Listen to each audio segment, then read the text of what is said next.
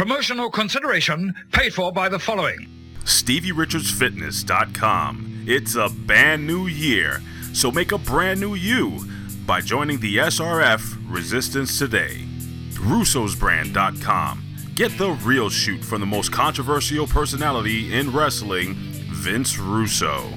ProWrestlingTees.com. Get the coolest merchandise from your favorite independent pro wrestling talents worldwide. Head over to ProWrestlingTees.com and enjoy your 20% discount for the first five days of the new year and support indie wrestling today. GetAcreGold.com the online subscription service that delivers gold discreetly to your front door. Grow your gold stash using the affiliate link getacregold.com backslash horseman to start your subscription. Make sure to follow them on Twitter at get underscore acre and tell them the Hami Media Group sent you for an opportunity to win a free gold bar. The following program is presented by the HTM Podcast Network.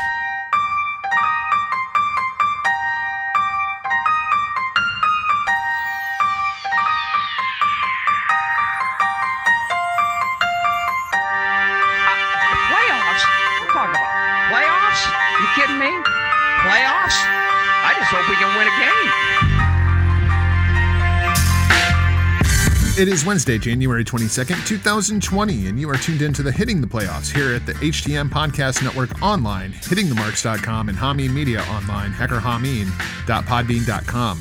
This week's show brought to you by Get Acre Gold. Visit them online, getacregold.com backslash horseman, and get at them on Twitter at get underscore acre for your chance to win a free gold bar. My name is Jargo. I'll be your host for the day. My tag team partner, the man in the slot, he's Big Stevie Cool, Big Stevie Richards. Um, although I forgot to hit record when we first started recording, so the first like 30 seconds or so of the show after the intro are actually cut off. Uh, you'll hear Stevie talking about hurricanes when the show actually starts up because we were talking about uh, different places, different weather. So uh, we'll go ahead and jump into the show and get into some football. Here we go.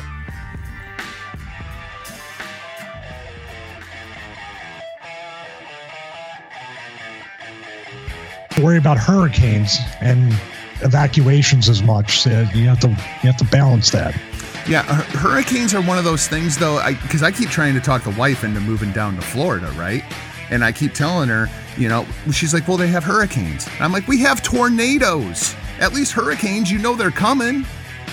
That's that's a very very good point, and they're they may be a little bit more predictable than a tornado.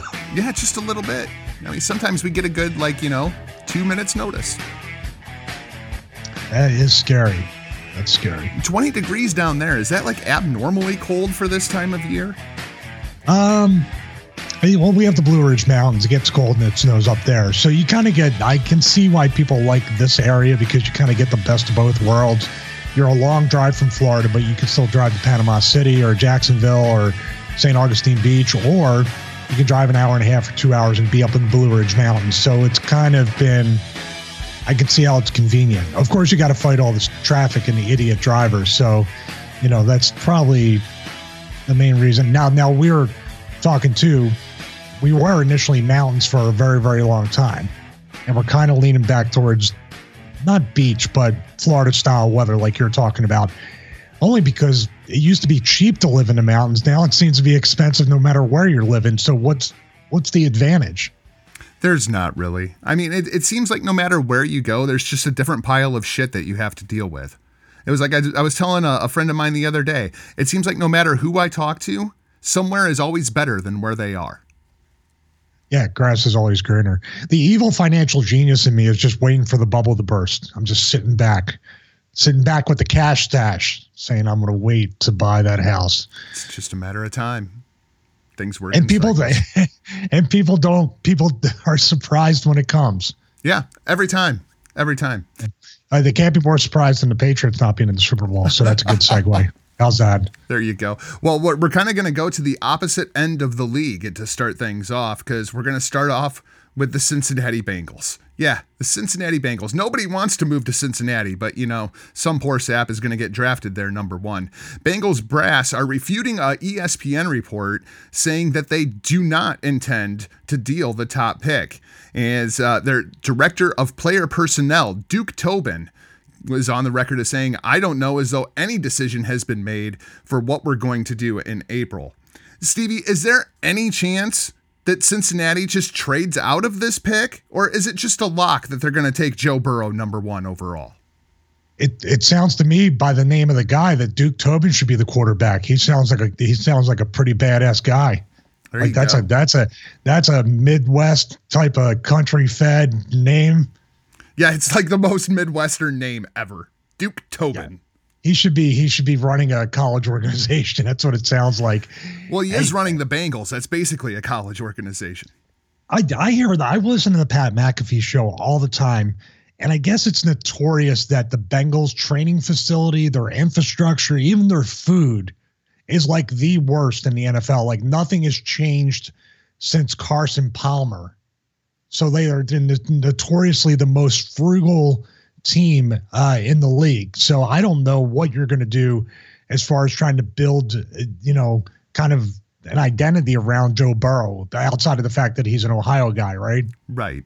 But he doesn't like Cincinnati chili. There was a whole controversy about this Oh that you can hear about on HTM Sports over the uh, course of last week because RBV was just stark raving mad about this. Like he's ready to drop Joe Burrow and take Chase Young number one overall, which I think would actually be a smart move. I would do that if I was the Cincinnati Bengals too, because Joe Burrow is not going to do them any good on that awful team. So the other thing outside of their chili that they would have would be Joe Burrow, and Joe Burrow buried the chili. See, I can't say it; it's a tongue twister. Joe But- Burrow buried the chili. Yeah, there you go. You got it. So, but you don't have a you don't have a vocal implant, so I have a little disadvantage there. the thing with Burrow, all right, now what do you think is a smarter thing to do? Do you think you go with okay, business wise, franchise wise, now we have a face of the franchise, whatever that means, or how many picks can we get if we trade down? To a pick where you're talking about the other quarterbacks that are available. And I'll remind everybody, and you know this because you remind me, this is a quarterback heavy draft. Yeah, and it, it really depends on how high you are on Joe Burrow. Uh, my concern with Joe Burrow is simply that he came out of absolutely nowhere this season at LSU. He he transferred from Ohio State, so he's already quit on Ohio once. Um, that LSU team is stacked. The especially the wide receivers are all going to be playing on Sunday. Joe Burrow is going to go to a bad team, and it's going to be bad Joe Burrow o- over again. I look at his stats from last season at LSU; they were not nearly as impressive as this season. Stevie, this guy just screams bust to me. Well, is he a system quarterback? It sounds more like he's a system quarterback who finally started to get it, and that's why they were dominating. Coaching, system, uh, uh, weapons around him.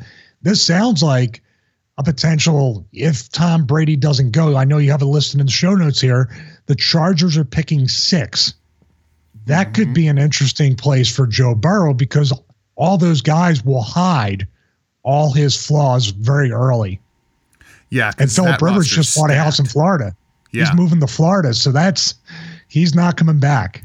Well, and Philip Rivers kind of plays into this thing too, because my pitch for the Cincinnati Bengals is convince Philip Rivers to come be your quarterback for two years and take Chase Young number one overall. That just seems like a no brainer to me if you can get Philip Rivers to come to Cincinnati. Yeah, but the owner said that Andy Dalton isn't going anywhere. So that's right there. You're drafting a quarterback and you're keeping him well behind Andy Dalton for the next year or two. That's gonna the fan base isn't gonna like that. No, not at all.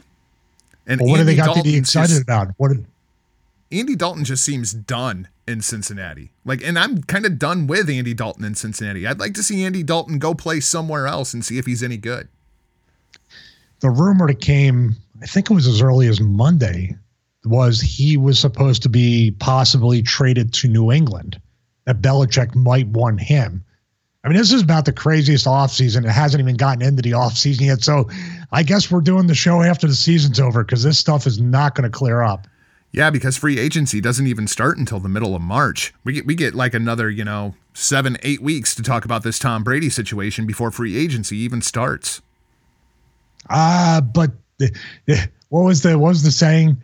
It, it it's tam- they're tampering, but they're not tampering. Everybody's tampering right now. There's all sorts of stuff going on. So free agency has indeed started. We just can't officially like come out and talk about it as far as the agents or the players. Yeah.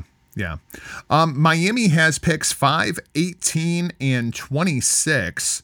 Is it possible that Miami tries to move up, or do you think Tua's still going to be on the board for Miami? And do you even think that Tua is going to be an NFL quarterback. I mean, he's coming off of the same injury that I'm actually wearing a Bo Jackson jersey right now. It's the same injury that Bo had. Now, granted, there's been a huge advancement in medicine since the time that Bo Jackson blew out his hip and now with Tua.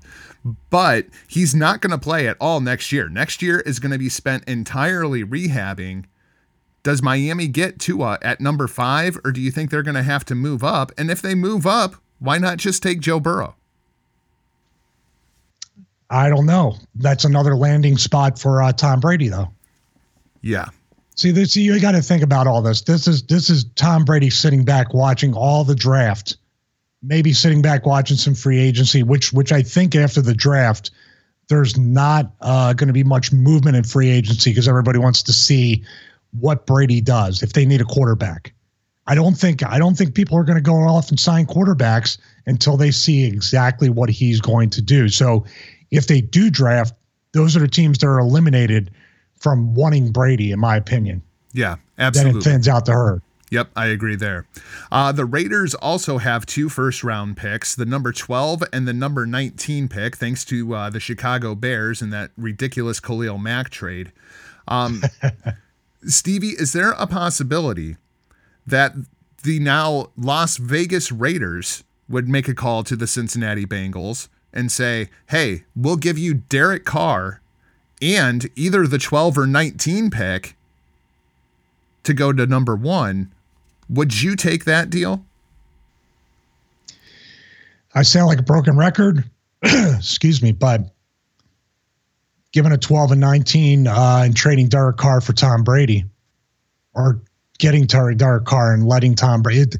There's a there's a whole thing there of signing Tom Brady, Fran, uh, doing something with him, and then trading him. I don't think that'd be allowed to happen. Like a sign uh, I don't trade? think Kraft would do that to him. Huh? Like a sign and trade, like we see in the NBA.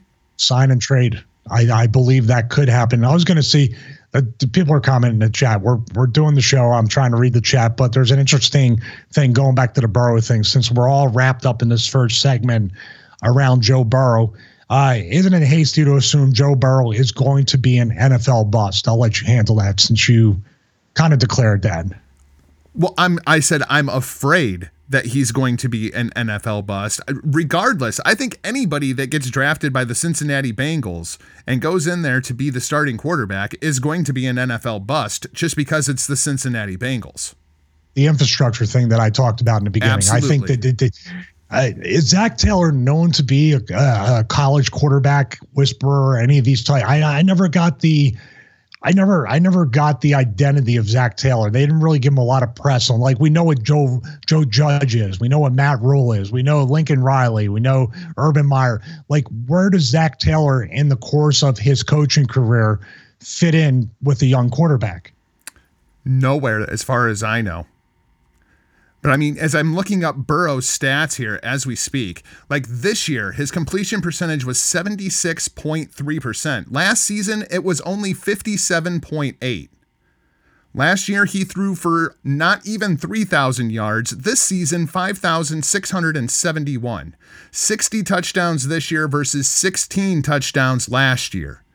You mean to tell me that it just clicked that magically, or was it the team around Joe Burrow? Because look up and down that LSU roster, and all those names are going to be going in the first round of this year's draft, next year's draft, and the year after that draft. Well, do you think that he knew that uh, Odell Beckham was going to give them money after the season, and he was playing for actual money? That's probably bonuses. that that that would actually check out, especially at LSU. I was surprised they they arrest uh, Odell Beckham Jr., but they don't they don't hold the entire NCAA. Everybody's making money. Come on, let's. This is like contract tampering. Give me a break. At least the district attorney finally came out and said that they're not going to press charges on Odell for slapping that cop on the ass.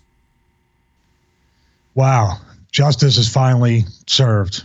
Thank God for the legal system so efficient.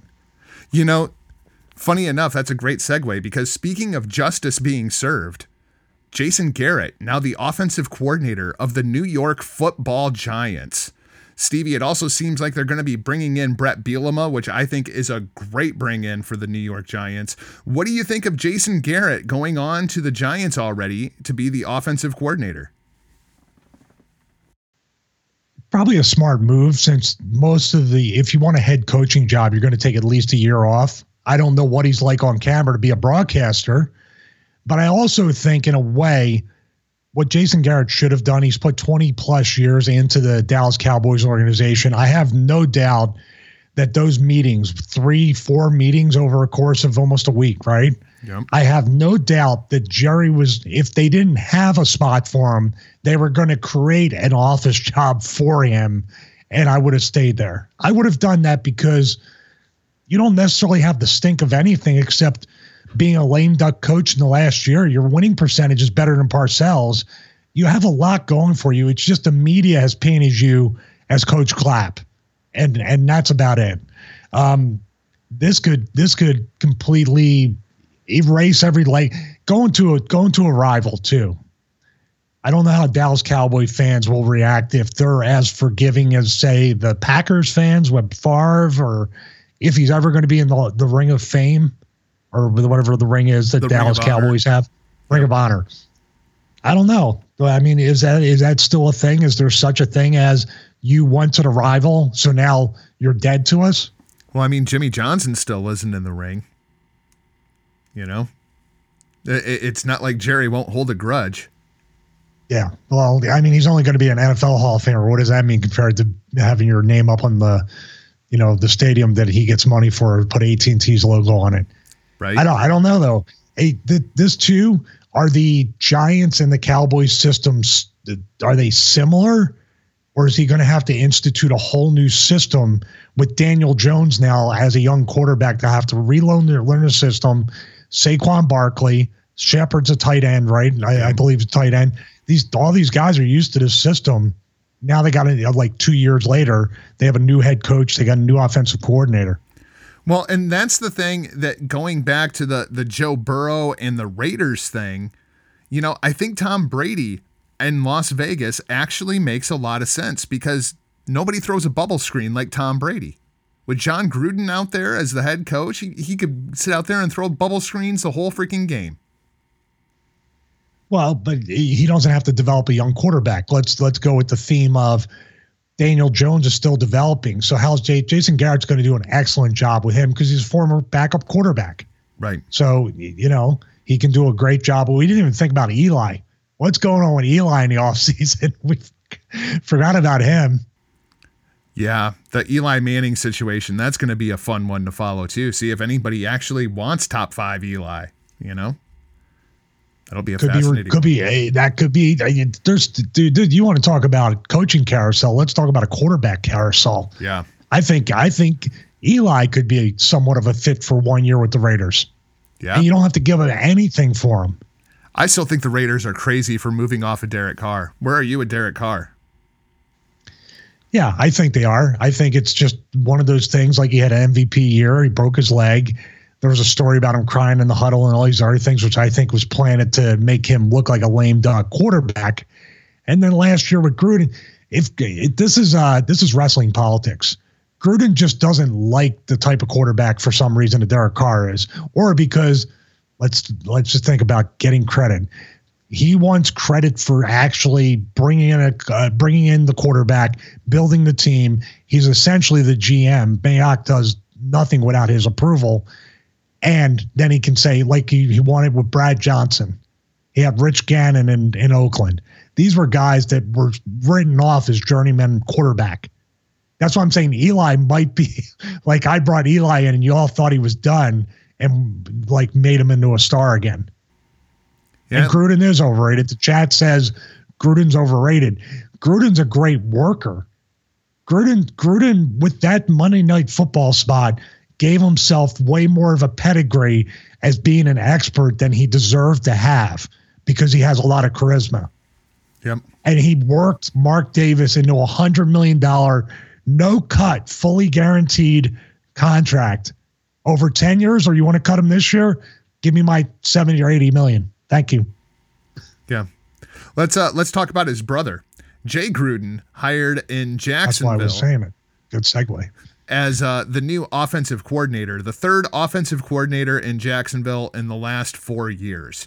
Um, I, I don't know how much I like this move, Stevie. When I think of uh, Jay Gruden and his coaching style, uh, you know, that high powered Washington Redskins offense is not the first thing that comes to mind. Jon Gruden's little brother. That's all. That's all it is. Yeah. This is to somebody like if he had lunch with Sean McVay, he could have got an extra ten million a year. you know, this this is a this is very much. A, it feels like, my God. I mean, I never thought I would say the NFL owner owners. Most of them are just money marks, but they are. Yeah. Like he's got to be good. He's Jon Gruden's brother. He's got, or there's nobody out there. Nobody wants to go to Jacksonville because the infrastructure and the chain of command was horrible before, but now it's a power vacuum. So what are they going to, like, what am I walking into? Maybe it's the only job that was offered to him and he just took it. That's what I think it was. It's it seems as though it's going to end up being the inmates running the asylum in Jacksonville. I mean, typically when you go from a, a coach like Tom Coughlin, who was the president of football operations in Jacksonville, once they leave, you bring in a player friendly coach. If Jacksonville does that with that position, it could easily become the inmates running the asylum down there. So there's no ho- no head coach yet. I don't. Did, did, oh, my Doug Doug Marone. I I I just assumed they fired him. No, no, they didn't fire him. I don't know why, but they, they they kept him on. Not yet. They might be waiting to see what how this all shakes out with with coaches too. What do you do if you are the Jacksonville Jaguars? Because you have the at one time people were talking about Gardner Minshew, uh, how he should be in the running for Rookie of the Year, and then of course there's Nick Foles, who you hold very very near and dear to your heart, I'm sure. Mm-hmm. What do you do if you're the Jacksonville Jaguars? Do you pick up the phone and try to move one of these guys? Do you keep both of them on? What do you do?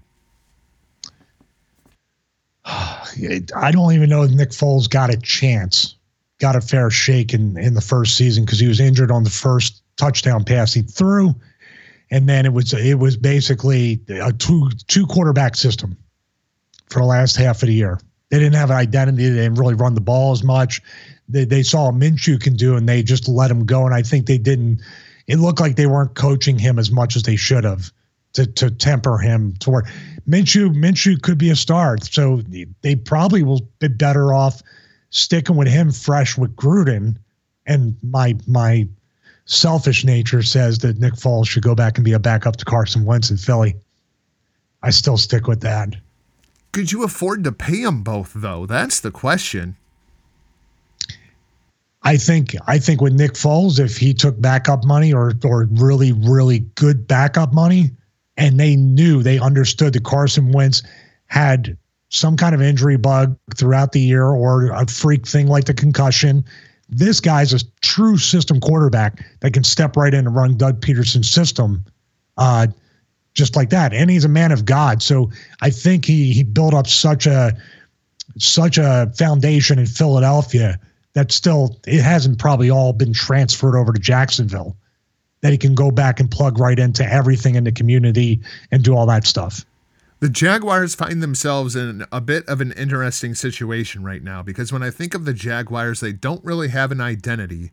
Um, it seems as though the Khan family is already pushing for a new stadium to be built down there. And it was about three, four years ago that we started hearing the reports of the Jaguars moving to London. Of course, uh, those of us in the pro wrestling bubble know all the connections that they have to the the London market. They own Fulham First Class. At one time, they tried to buy Wembley Stadium. What do you think? Are the Jacksonville Jaguars not long for this league and they end up the London Jaguars? I just think that's a logistical nightmare. I don't think the Players Association would stand for it because being a wrestler, just flying over like for a show for a day and then having to come back and do all that. Imagine these logistically, you'd have to fly over there a week before. Now you're away from your family. You can bring them, but if you're practicing for a big game or if you have a home playoff game, now now that two teams have to be displaced for at least a week, do that. And I know it's an experiment where they want to actually have the Super Bowl overseas. There's no doubt that's what they want to do. But the London Jaguars, I mean, you're talking about you're better off having a Toronto team like they were going to do with the Bills or something right across the border that's within the continental United States. This is just a little bit crazy. Well, I, I would actually feel even worse for the Jaguars players having to fly over to the States eight different times for eight road games. Like, that's just a nightmare. Are you going to practice in London? Or are they going to still practice? None of these, how many British or European uh, football players do they have? That, somebody in the chat goes, why does NFL still have a, a boner for Europe? Because NFL Europe was a great farm system. If anything, bring back NFL Europe. And now you have in the offseason something that'll probably, dare I say it, kill the XFL. Yeah. No, that that I absolutely agree with. Um, speaking of the XFL, uh, not too long ago, Stevie, they came out with all of their new rules for the XFL, and you had sent me a message that you really like the XFL rules. And as I was reading through what they're going to do at the Pro Bowl this year with uh, the proposed kickoff rules, this seems very, very XFL to me. And then I found out this was actually how they did things in the AAF. Well, there's a lot of most of the players are from the AAF that are playing in the XFL, so it is an interchangeable league that way. The, this is like this is kind of like booking guys in wrestling that, yeah, obviously guy's name's Rocky, you're going to call him the Rock. It's kind of you know what I mean. Somebody who's going to eventually, if not him, come up with it these rules, they have to reinvent them, but also you don't want to reinvent the entire wheel. Now, I understand that they want to kind of keep the, well, for the NFL, the integrity of the game, because if you really know about the NFL and stuff like that, the lack thereof, integrity. it's hard to say. I like the, what's that? The lack thereof integrity on behalf of the league. Uh, but if you're making money and it's a business, you're allowed to be scumbags. Didn't you know that? Yeah, that's a, that's what I heard. That's you're, the American dream right there it cancels out anything. So, but that's why we're podcasting from home, by the way, not a radio station. not yet, at least. Thank you, St. Louis. Yeah, we're trying. We're trying. so, the the thing with the rules though is you have to be careful. Like the you can't confuse the fans. You have to appeal to the lowest common denominator. The extra point rule I like. The double forward pass can cause, I think, a little bit of a slowdown of the game because they still, no matter what they say, whether they're going to New York for the replay or whatever, the sky judge in the box, they're still going to be. I mean, in the XFL, what did they say? It has to be 90 seconds or two minutes that they have to get the decision in. Yeah, I believe it's 90 okay. seconds. so now, so now you have the pressure. Now, now the human error is really good because now somebody's nervous. I got to get the call right. I like the act. yeah. I actually like, I don't know why people get mad about the speed of the NFL games. The presentation on TV from Fox, CBS, NFL Network, it's so great. I don't feel it like I'm waiting forever for anything. It's like the suspense of knowing, and they keep showing the replay, and you're on the couch talking to your significant other or your buddies. Like, that's a catch. That's not a catch. I like that. I don't know about you, but that doesn't bother me as much. Well, and especially like I'm interacting or trying to interact with people on Twitter, you know? So the time between the play, it's just time for me to hit the fire breathing Twitter machine and see what's going on, make a tweet myself. Like you said, if it's a play that's being reviewed, then yeah, you can engage in the conversation. Uh, my biggest complaint about the NFL presentation is just the the officiating and the amount of penalties inside of the league. It just drives me absolutely insane. Like after every play, I'm looking in the upper left hand corner for a yellow flag. Yeah, it's uh, listen the XFL. I, I look at the bigger picture. Someone in chat said that I would be great at, on the XFL as a commentator. I would just do Siragusa's uh, like end zone or sideline stuff, just just bring me in for a soundbite. because I I don't know about ca- carrying a three hour game or even a two hour and thirty minute game as a commentator is hard. I would need a very very like a Jim Nantz the Tony Romo type thing. You'd have to coach me, teach me, sit down with me, practice. It's not easy to take. People think oh, I talk for two and a half hours, dude. It's hard enough to podcast with hardly any like like a, a script or somebody in our ear. Replays coming up. Got to go to this. Get this guy's number. Give me the. Here's the background on uh, the guy who just uh, jumped off sides. It's like it's a it's craziness. But the, the the whole thing with the XFL that I worry about is there's no players association. There's no separate ownership per team.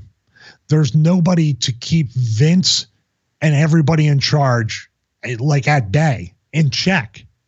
So if this league does last five to 10 years or more, what are the CTE lawsuits going to be? When are those coming? What, what, what are you taking care of people medically? Because what, from my understanding, NFL is like a mash unit anyway, but it's still better than what we're looking at the XFL. Does that make sense? I mean, that I always thought that anything that's going to take down the NFL, it would have been the CTE thing, and it's a miracle that they got that settlement that they got and they were able to move on. Yeah, I, I'm still a bit amazed about how that whole thing went down. Um, this proposal is going to be put into action at the Pro Bowl. There's not going to be any kickoffs um, after a score at the Pro Bowl. So the way that this thing is going to work is after a score, they give you the ball back at the opposition 25 yard line, or you can run one additional play from the 25 yard line. And if the play goes 15 yards or more, then the team that scored can retain the ball. This is going to replace the onside kick. If they fail, though, go back a second. See, this is as a fan, I'm going, what? Wait, I got to write this down. Okay, please so back up. Team, I'm sorry. My team scores. If mm-hmm. we elect to, we can either give you the ball at your 25 yard line, or we can run another play from our 25 yard line. If that play goes 15 yards, then we keep the ball and we can go try to score again, thus replacing the onside kick. But if we fail to get that one play that goes for 15 yards, then your team takes over where the ball was spot dead. So you very well could get the ball at the 20 yard line. All right, let's look at it. I'm looking at it from the player's point of view, from a player that wants to make money, generational money, even if they can't be on offense or defense, or a person wants a path to be on the main roster special teams is how most of the stars started out off practice squads to special teams. Then they were given the opportunity when someone got injured or traded or whatever to to step up. That onside kick. Uh, now, how do you pay kickers? Because I think kickers to kick onside kicks or the punters like they're not punting in the NFL. they're not doing coffin kicks in the XFL either. And if NFL copies that, like Pat, Matt, Pat McAfee wouldn't be podcasting today. He yep. wouldn't be on ESPN Get Up. The, this is these are the things that deep down I believe there's a little bit of a thing where you're saying, well, since you don't do this, this, and this now for the game, your pay is going to be lower because you're sitting on the sidelines for pretty much the whole game. Or we don't need a punter anymore. We'll do a field goal kicker that can punt. We'll double it up on somebody because we only got to pay, you know, two I got to pay one person for two positions. It, it's a little bit of a slippery slope if you see what I'm saying. And I like the onside kick too because you know why? It's not easy to recover one. Like if you got a shitty defense, if you get what's that? Twelve point nine percent. That was the average in 2019. You got a shitty defense this is where the game's going to get completely boring and the ratings are going to go down because they're going to be blowouts. You got a team with a great offense, a team with a shitty defense, and now my strategy is like the Niners did: run, run, run, run, run, tire defense out. Now we got to go back out. Of course, you're going to give up 15 yards. You just gave up 80 on like eight straight runs.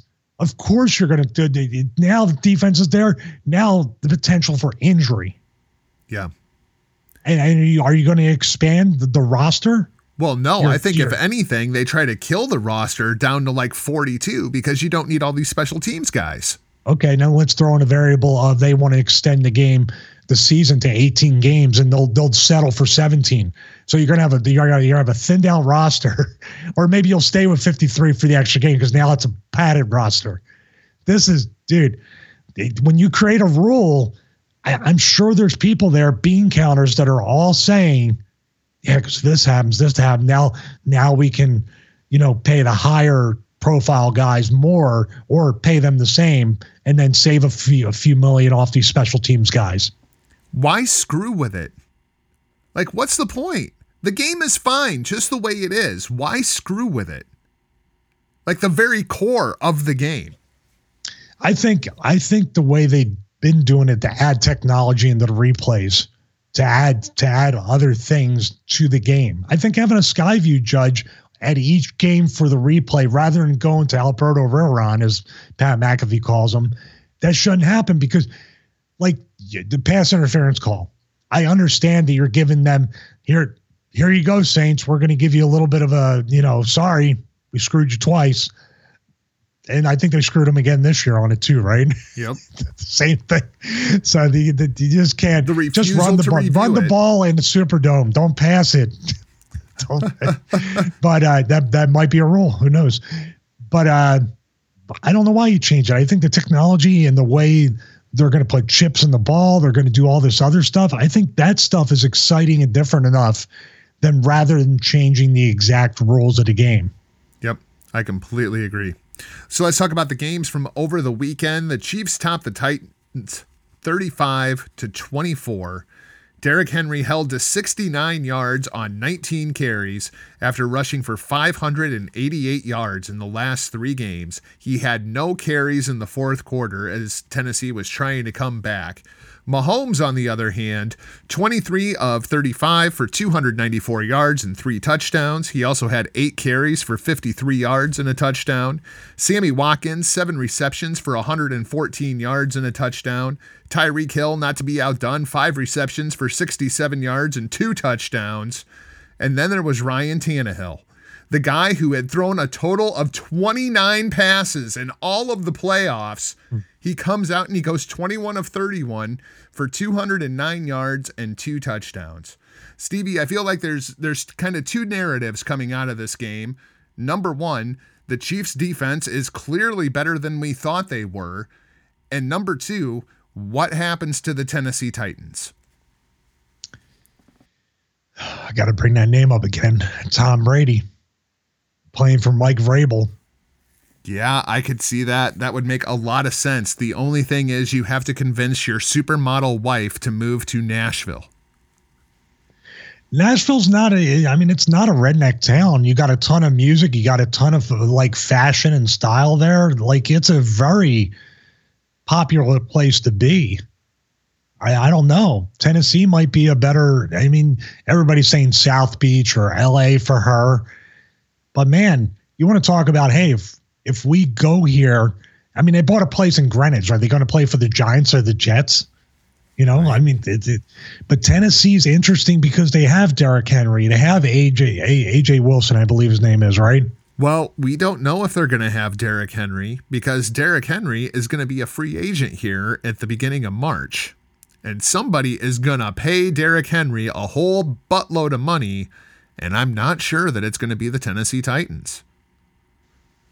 Well, this is where Tom Brady, like I've been watching the shows all week, he's going to need because it is a sin that he took under market value for his contracts throughout the years, and they never paid. Play, they never brought him. They never used the money. I think you brought it up last week and the week before.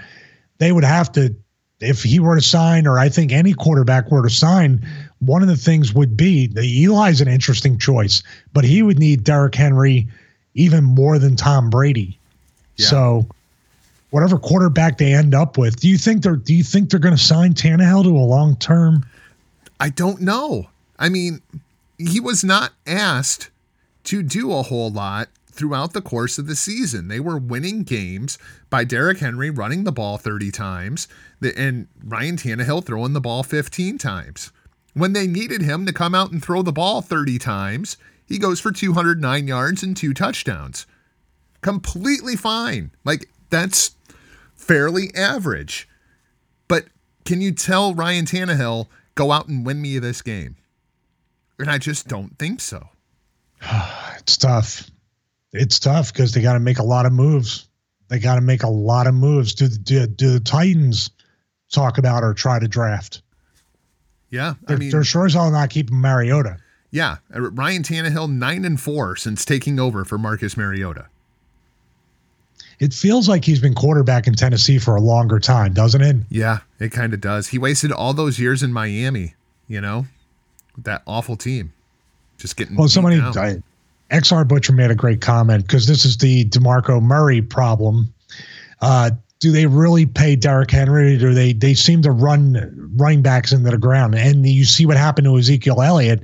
He got his money, and it always changes uh, whatever it might be about these running backs. Still on his rookie contract this season, Derrick Henry had 386 carries for 1,540 yards. How many times can you ask a guy to carry the ball 386 times in the NFL? Oh, that that's DeMarco Murray example because that's what that's what Dallas did. He had over 400 touches between runs and passes, and they literally said we're going to run the tires off him. Yeah, because they knew they weren't going to sign him. Now, what would Derrick Henry's franchise tag price be? Oh boy, I'm not sure. Or would that be an insult to him? I believe it would be. Oh, I'm sure. Is he unrestricted? Now, if he doesn't sign it, is he still is he in the Le'Veon Bell uh, situation. He'd have to sit out a year. See if I can find the. So is he in? A, is it is it the end of his fourth year, or did he have a fifth year like like Dak? Like Dak can, if you take the fifth year thing, like they can choose not to sign you, but can you choose to leave too? Like Jameis is in that situation too with Tampa Bay, right? He's in the fifth year option. Yep. Uh, Derrick Henry, I believe, is his fourth year. So they, I, I got to research more about the deals because I know the rookie contract is four years, but they, remember there was like a fifth year on some deals where the, the person they could just say we're not going to sign you. The person's an unrestricted free agent. Well, the thing is, Derrick Henry was drafted in the second round. So he gets a different contract than what the first round guys do. He was oh. drafted in the second round, uh, pick number 45. No, that's the Dak Prescott thing. He's fourth round, so he can literally walk away from yep. if they were they can't franchise tag him, right? Right. That's um, that's the that's the part of it right there. So Derrick Henry is an unrestricted free agent in March. Right. Um, franchise tag is roughly twelve point five million for that's a running cheap. back. That's cheap for him. He could have an even better year next year. well, and the question is, after seeing the way that Ezekiel Elliott eh, the way that he performed this year, after seeing what happened after Todd Gurley got paid out in Los Angeles, is that going to reset the running back market? Is Derrick Henry going to command that kind of money? Well, let's look at a bigger picture too. Dak Prescott, Derrick Henry, um, anybody else in the second round and below. Tom Tom Brady was one of these guys will reset the whole market and not give as much value to the first round. Yeah. Yeah. That's that's where things start getting very very interesting. Um, as far as the Titans go, they also have 17 other free agents coming up for general manager Jon Robinson. And they also have to basically rebuild that defense. Defensive coordinator Dean Pees retires for his second time, 47 years of coaching, 721 games, been with the Titans since 2018 after six years in Baltimore. And they also have to replace their defensive back coach, Kerry Coombs, who becomes Ohio State's new defensive coordinator, replacing Jeff Hafley, who left to become the head coach at Boston College. So Tennessee very much in a state of flux at this point with 17 free agents. You have to rebuild the defense. You have your starting quarterback and your starting running back coming up on contracts who knows what the Tennessee Titans are going to look like next season? they could be fighting for that first uh, draft pick. It sounds like it. This sounds like a fire sale, man. Yeah. This sounds like the Marlins or back in the day when Philadelphia used to just get rid of everybody after a winning season or a World Series. Yeah, it's like This is this is bad, man. This this team could look completely different. Like Brady's not. After you told me the 17 free agents they have to sign, I don't think Brady would even look at this place now. I changed my mind on that. think of the cap space though. I mean, you could bring in basically whatever you want. But what what cap space would they have? Like, what do they have now if they don't sign anybody? I I forget which team it was. Somebody has like sixty some million. I know that they would probably have more. Meaning Tennessee, 54. fifty four right now. Yep. But this is with all. This is if you don't sign Derrick Henry or anybody else, you have fifty four. Just over 57 million. Over fifty seven million. Which Brady, if he's a saint, will take twenty five. Right. if he's nice, he'll take 25. So now what are you going to do with the other, the, the, what, the 30, 30 right there? Yeah, 30, 32. There are That's also not a lot of money. they could also free up another 18.6 million in cap space if they decided that they wanted to move off of Delanie Walker, Cameron Wake, Dion Lewis, and Ryan Succop. That would that would free them up another 18.6 million. But who do you replace those guys with? I guess that's the big question, right? Because eight, how many guys did you say in it to 18 million? That's that's a good amount of guys. They're not getting a whole lot of money, right? Like you got to see who's making the 10 and the 15 and the, the bigger chunks per player, which they sound like they have a pretty cheap team. Yeah, I mean it, it's Tennessee. I mean, think of how many standout players that they have down there. Derrick Henry is really the only one that comes to mind, and he's still playing on a rookie deal. I don't know, man. This this doesn't look good. this doesn't doesn't look good. And the cap the cap's going up, I think, to two hundred million this year. Yeah, like was 200, 188 to- 201, something like Yeah. that. Yeah, that's maybe half of Brady's salary. so you still don't have. And and and Tannehill's been in the league. So what's? I know we're breaking this down, everybody, and this is like this is interesting to me, but also very confusing. So I'd love to learn about all this kind of like if I would if I knew how to do these analytics, I actually be working in the NFL. Uh, Tannehill will, will get a league minimum as a veteran, right? Right. which he's going to want more since he went to the championship game. You're not going to pay him what? What's league minimum for a quarterback? Maybe eight, six, eight million if you're a starter, or even if you're a backup. What is it like? It's very, it's it's not championship game level pay. Like Nick Foles, I think, was making around that as a backup for Carson Wentz. Right. Um. And listen to that. So that's not a lot of money. Eight million dollars a year to be a back. I mean, do you see as you're looking it up? Do you see them dropping Well, I mean, to the bottom half? what I'm questioning is, I'm not sure that the league minimum uh, varies by player, like like by position. Oh, okay. Um, and I think Well, the- there, you- there. go ahead. No, I said there you go. There you go. That's even worse. you know, you don't get paid for your position. Right. Yeah. Because the league minimum, I think, is like 1.2. Uh, 10 years in the league is uh, 1.015. Wasn't that that was what uh, Antonio Brown was playing for at the Patriots, the league minimum, right? Right. 1.2 million. Yep. Whew, that's uh so you're asking somebody that basically performed uh, the the team performed because of Derrick Henry, but then Tannehill is going to be able to profit off that.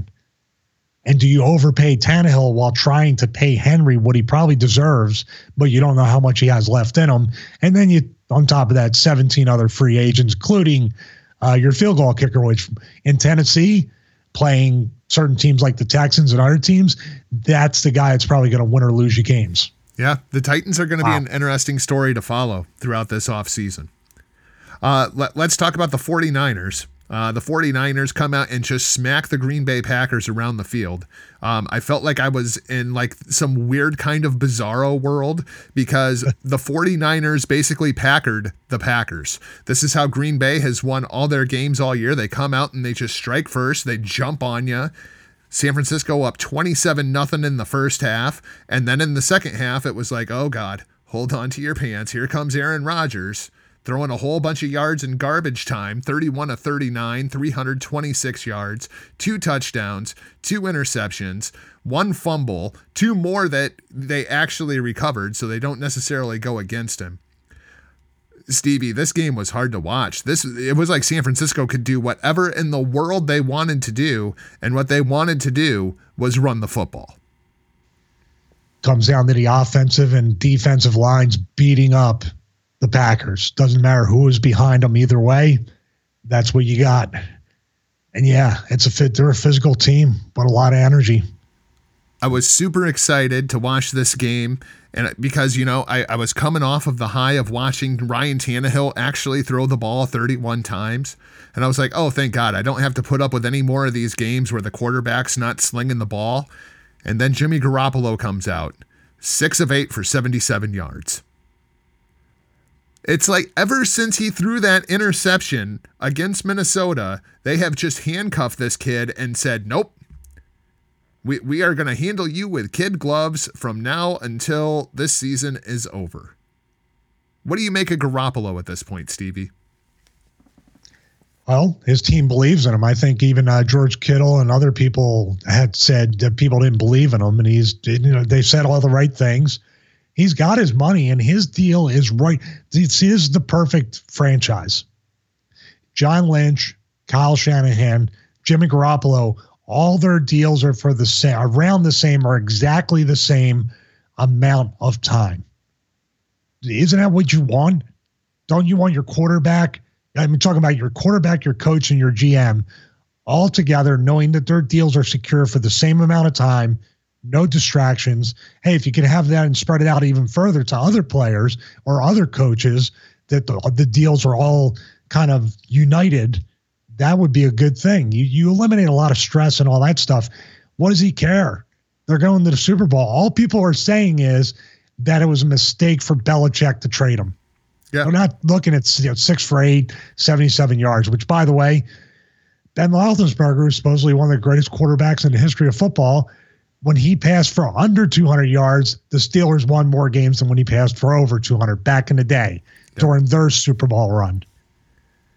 So let's talk about uh, Raheem Mostert. How's that for you? How's that some information? Bring it back to you. Let's talk about Raheem Mostert.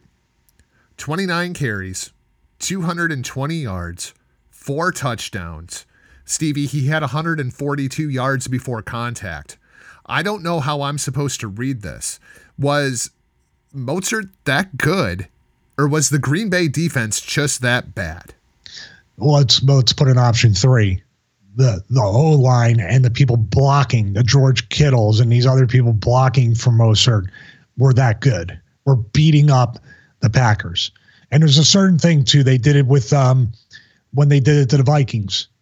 They've ran eight times in a row. Remember that drive? Yep. Ran right down the field. That demoralizes a team when you can have our guys pushing your guys physically back, even though they weigh 300 plus pounds, and we're still going to be able to make holes for this guy to run through you. It's a it's a thing. Obviously, it's not that they're missing tackles and he can't, but those people in the the DBs, the safeties, the cornerbacks, the people playing center field or wherever else, they're just they, he's got too much momentum. Now you're talking about a guy with all that momentum running into a guy probably of similar size more times. If you're not talking about a linebacker, you know what I mean. That's why the, I mean, 142 yards before contact means that they're playing. They're playing them. Were they? Let me ask you a question. Were they playing them soft for the pass? Because he passed eight times, I have to assume they were loading the box every play and still not stopping them. Couldn't do anything. Absolutely nothing. San Francisco as a team had 42 rushing attempts for 285 yards. And it's it sure felt like a lot of those carries you could have driven like a small Volkswagen through the line. It was just absolutely ridiculous. Green Bay could not do anything against that San Francisco offensive line. Um, the defense now, Aaron Rodgers is 10 and 8. That's his playoff record, and he's getting an awful lot of crap for it right now. The defense is giving up 19.2 points a game when Green Bay wins in the playoffs. They're giving up 36.4 in losses. This defense was supposed to be the strength of Green Bay this year, and they sure weren't in this game against San Francisco. Um, this is basically the team that I thought that they were all season, and they just overachieved, going nine and one in one score games. Luck was just on Green Bay's side. But one matchup that I did find very interesting was Richard Sherman. Richard Sherman, Davante Adams. We thought that that was going to be a, the, the big play during this game. Adams finishes the game with nine receptions and 138 yards.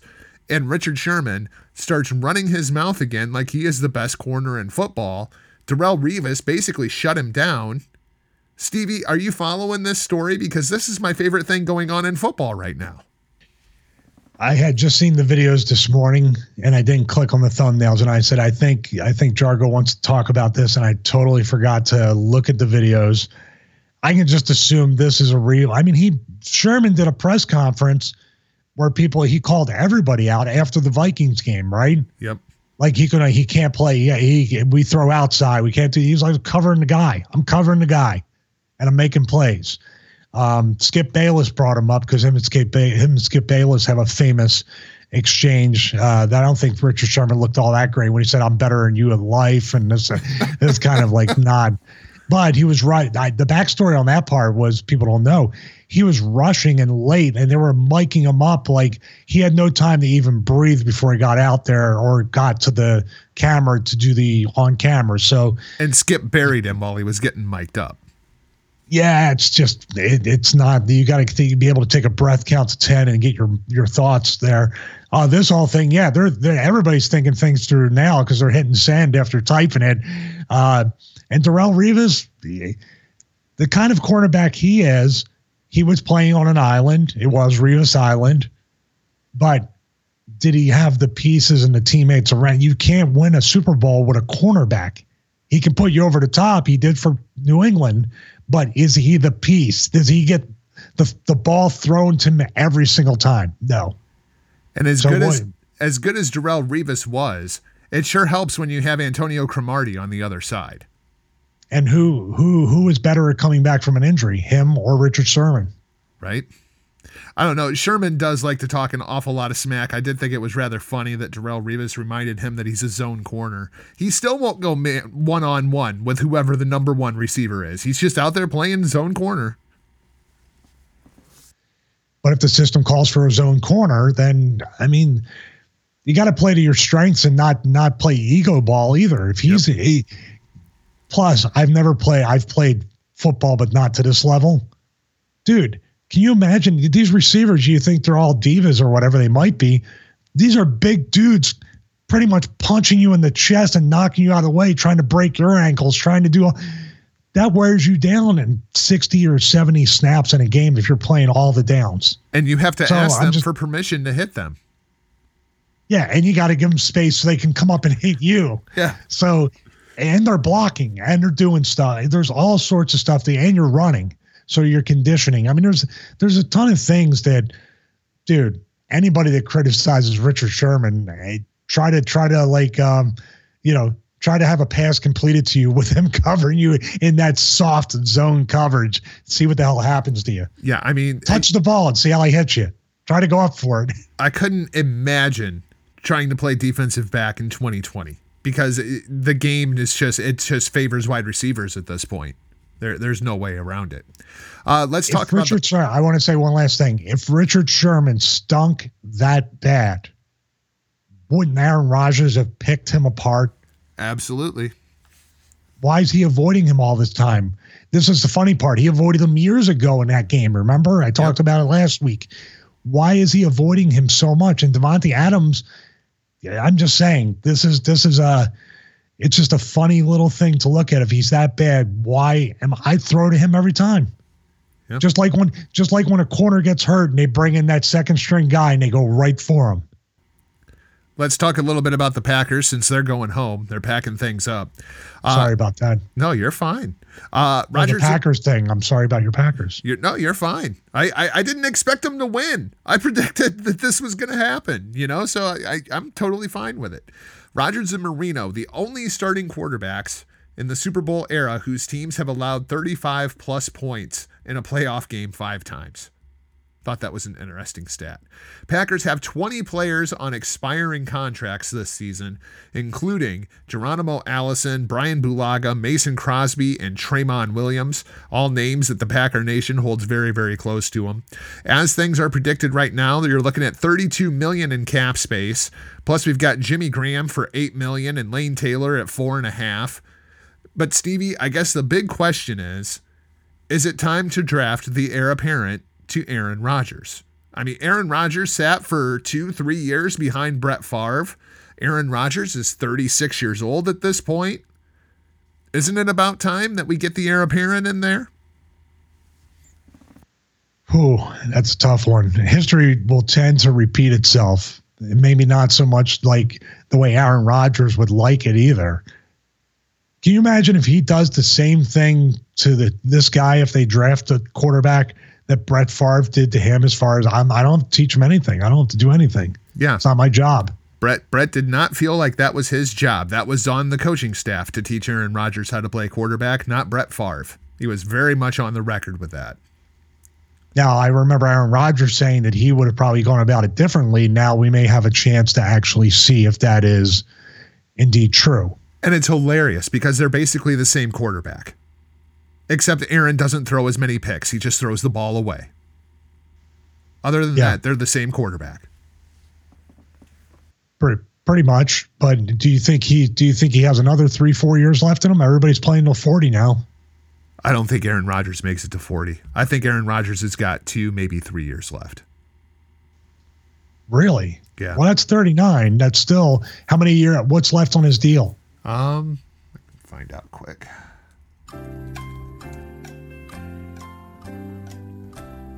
This is where I plug in the Jeopardy music.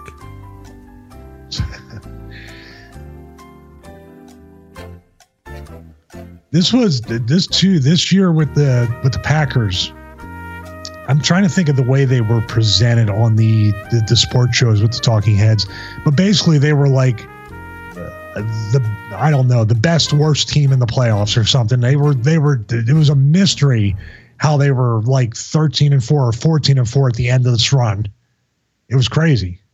I think it was 14 and 4 was their final record overall, including the uh, the playoff loss, right? Yep. Yep. So he has 2020 and 2021. Then he has a potential out in 2022.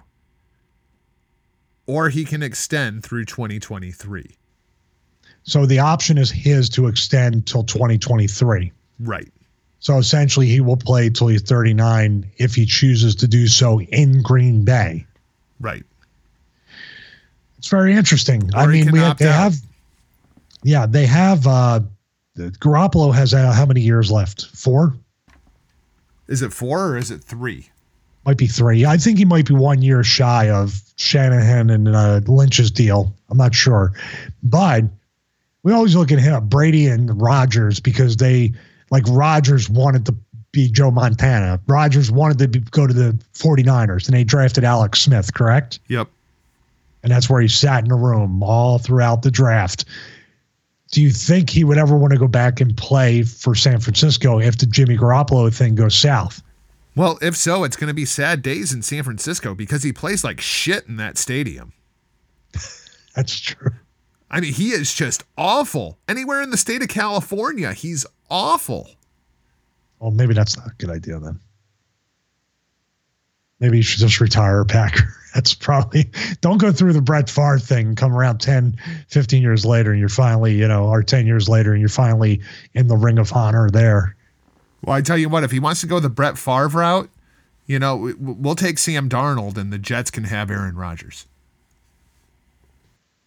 Wow. Yeah. You want Sam Darnold? I would take Sam Darnold. You betcha. I like that kid. I know, but how soon until he has the football knocked out of him? That's Well, what you got to worry about. If he keeps playing for the Jets, I, I assume that it probably won't be for too long. Uh. Jimmy Graham is an interesting one.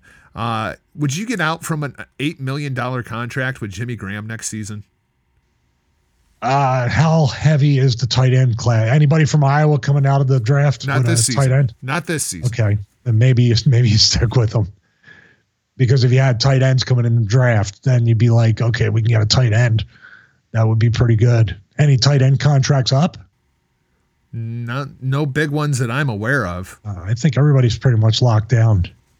Yeah, have to have to. Yeah, I mean, eight see what you million for find. Jimmy Graham might not be a bad idea, and just use them if you get to the goal line defense or a goal goal line offense. You can use them. He just seems so irrelevant this season, which is unfortunate because I always thought that you know Aaron Rodgers with a good tight end would be magic, but maybe Jimmy Graham's just not that good anymore, or it just doesn't work.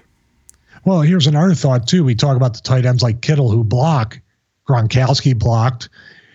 Do you think he's getting worn down blocking for the running game with Aaron Jones? And then when you go to throw to him, it's just like he's he's beat up from that to be able to run his routes. Yeah, because he's not a Gronkowski. He's not a guy who wants to sit and spend time in the trenches. I, I've always thought of Jimmy Graham as much more of a receiver tight end than I have a blocking tight end. He's a he's a goal line goal line jump ball guy. Yep. That's really what he is. Yep. But you got to get to the goal line to get to throw it to him. Yeah, that that that would certainly help. Uh, let's talk a little bit about Super Bowl 54 as we wrap things up this week. We'll have a full preview next week here on the show. Uh, Stevie, the opening line Chiefs by one and a half. Uh, this is one of the closer lines that we have had over the last few years. And with the Chiefs being favored to open this thing up, I expect a lot of money to come in on San Francisco. This thing very well could end up a pick 'em by the time the game finally gets here. At least on paper, it looks like it's going to be the Chiefs offense versus the 49ers defense. And then it's going to come down to can San Francisco run the ball like they did against Green Bay, or is the Chiefs defense going to shut them down like they did against the Titans? man, where do we start? If they if they if the Chiefs want to kind of uh, you know do some stuff, run, wear down wear down the defense a little bit, they can do that. But more so, you got Travis Kelce as a physical tight end. He can match up with anybody there and and beat him up a little bit to catch short range passes. Then you got to worry about you got two guys that run four twos. You got one guy. Who's the other guy? Um, Sammy Watkins is not slow. No. So now you're talking about this could potentially be the time that Richard Sherman is exposed. Yeah. Sherman could have a really good game, or Sherman could have a really, really bad game. And you don't know where or when Patrick Mahomes. Hell, he's rolling to the right. He's got to be throwing down the right side of the field. No, he's throwing 60 yards across the field down to the second guy that can run a 4 2. Behind his back, no look, off the uprights, into the wide receiver's hand for 85 yards and a touchdown. I mean, just it's Patrick Mahomes. Like they need to reenact the uh, the uh, Michael Jordan and Larry Bird Big Mac commercial. You remember that from back in the day when they were shooting hoops? I want to see Patrick Mahomes do that with a wide receiver. That's pretty cool. I think that would be Pretty cool. Um, if he if if they let him take over the game, if they I know that that, that San Francisco's uh, famous for closing the pocket at the sides. That's usually where he escapes from. I never see him escape forward a whole lot. Have you noticed that about Patrick Mahomes? Yep. That might be their chance. The other thing that's going to be interesting to watch is can San Francisco jump out on Kansas City like we have seen the last couple of weeks? The Chiefs have been starting games slow. I don't think that you want to get down 17 nothing to San Francisco and let that front seven just pin its ears back and come after Mahomes. Well, here's the other thing too. If they keep running the ball like they've been doing, wear down the defense, and then the Chiefs score quick, and then the defense is back there again. Whew, we're gonna have a problem because then you're talking about possessions. Yep. Then you're talking about a two minute. Well, they've done. They've scored three touchdowns in three minutes thirty seconds. Say they have a three minute drive, and San Francisco has a nine minute drive, and you multiply that, dude. It's gonna it's gonna be ugly real quick on that end too. Yeah, kind of the Titans game plan, you know, just go out, run Derrick Henry down the field. It was just the Chiefs defense stuffed them. I don't know if they can do that same thing to San Francisco. Here's the thing, though. It, it worked for the Eagles. The Chiefs feel disrespected. They feel like underdogs on the defense. They have a point to prove. That's the motivation that they have. And they're tired of being second fiddle to think, oh, we suck. We can't we can't stop anybody. So Patrick Mahomes will take care of everything. I think they finally hit their stride, and they also have that chip on their shoulder throughout the playoffs. That could that could surprise Garoppolo. Or by the way, he was only throwing eight times. So what are you going to do if running every play? And if he does drop back and you hit him two or three times, they might be like, let's let him throw even less. Yep. Good. They stopped Derrick Henry. I have no doubt that they probably could stop Mostert, or I don't think Tevin Coleman's going to be available. I'm not sure. I doubt it. He might be on. Of course, he, it is two he, uh, weeks. hurt his shoulder, right? Yeah. Yeah. Yeah.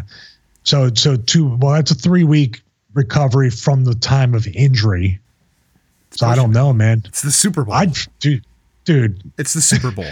if my shoulder's broken, my shoulder, I'm getting in there. I mean, I got a whole so I got a whole few months to recover. I'll get surgery. That's the way I would look at it. would, would you, if you had a bad shoulder, you mean to tell me that you wouldn't go out there for a WrestleMania match in front of 80,000 people in the biggest show of the year? I mean, It depends on if I get my pay before or after. well played. Well played. The people don't, ma- dude, dude. I understand the Super Bowl and the championship game, but let's let's be honest here. What's your bonus for being in the championship game? Yeah. What's your bonus for even just being in the Super Bowl? What's your bonus for winning the Super Bowl? Yeah. It's not even like I'm going to Disneyland and all that shit. It is it is just money. Uh, Pat McAfee, one quick point. If you think the Pro Bowl is bullshit, if you win the Pro Bowl, you get a thirty thousand dollar bonus on top of what you're getting paid. Absolutely ridiculous. But I'm just saying, like, I that's why I don't understand why these guys like aren't motivated. Like the coach, oh, the coach became white noise. I tell you what, it does. Green noise is good. I want green noise all the time. Coach can say anything he wants. I don't. Yeah, that's good. I got it. I got the playbook. You can give me the speech. This is the time, and this is our this is our year. No, no, no, no. I got to make this fucking money. That's that's good enough for me. I'm good. One last thing before we wrap up this week's show. Our friend Joe Morin over at HTM Tech, which you can find at the HTM Podcast Network, hittingthemarks.com. He uh, ran a simulation for us uh, on the the latest version of Madden, top difficulty, computer sim, 49ers versus Chiefs. Game ends up 49ers 37, Chiefs 26, which sounds like it could be a pretty legit score.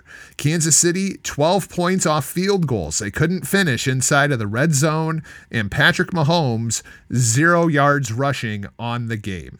Stevie, something tells me that this may be the end result, but Patrick Mahomes will have more than 0 yards rushing during this game.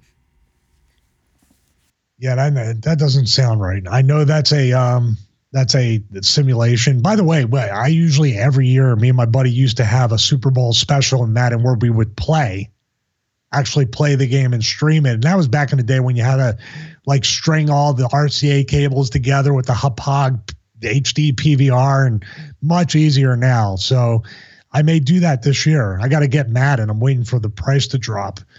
I'm still playing NFL 2K5. I should simulate that. NFL 2K5, greatest video game ever. Uh, man, fucking four field goals. I don't know, man. And that's that's probably the cor- zone. the correlation on that is the zero yards rushing by Patrick Mahomes because he's he's running the least he's going to get at least six runs in the game for at least 50 yards. That's my my prediction. Yeah, that sounds pretty fair too. So that's going to wrap things up for this week's show. Thanks for listening, and if you haven't yet, please hit that subscribe button. Then visit our sponsor over at getacregold.com backslash horseman and hit them on Twitter at get underscore acre for information on how you can win a free gold bar. Then visit the entire HTM Podcast Network online, hittingthemarks.com. RBV and I will be back tomorrow for an all new edition of HTM Sports. And then, of course, you can find Stevie and I both at hackerhameen.podbean.com inside the locker room. And tonight, catch Stevie right here at twitch.tv backslash conspiracy horseman for an all new episode of the Conspiracy Horseman. Stevie, what's on the topic for the night? I believe we're going to have Russian vids back to debate Papanon because Papanon talked talked a little. He wasn't there for the episode, so I think Russian vids is going to come back. It's going to be a lot of interesting talk and pretty controversial. Some of the stuff that Russian vids, you know, subscribes to is is fringe, but I, we always believe in talking to anybody and, and giving them a platform to to you know showcase their beliefs and back it up with evidence or opinion, whatever you choose to do so. So, and we'll probably end up talking about, um, oh, something else happened. I forget. I'm making the show notes. Everything else is in the and much more category. There you go. There you go. You can find me across all social media platforms at Not Jargo. Find him at BWO Stevie. Stevie, is there anything else that you want to plug before we get out of here today? Yeah, actually, I'm going to start. I started beta testing the Retromania wrestling game, and I'm going to upload the, the builds once a week, or the, at least the play test up once a week to the YouTube channel. So subscribe, search Stevie Richards. Also go to StevieRichardsFitness.com. Choose your program, choose your video, and on the video game front, going back to that, I have officially uh, been booked for PAX East up in Boston, February 27th to March 1st. You can stop by the Retrosoft Studios table and play Retromania Wrestling with me. That is awesome. You'll have an absolute blast up there. Uh, I will talk to you tomorrow for HTM Sports. He'll talk to you tonight for Conspiracy Horsemen. But for now, we're off like a prom dress. See ya.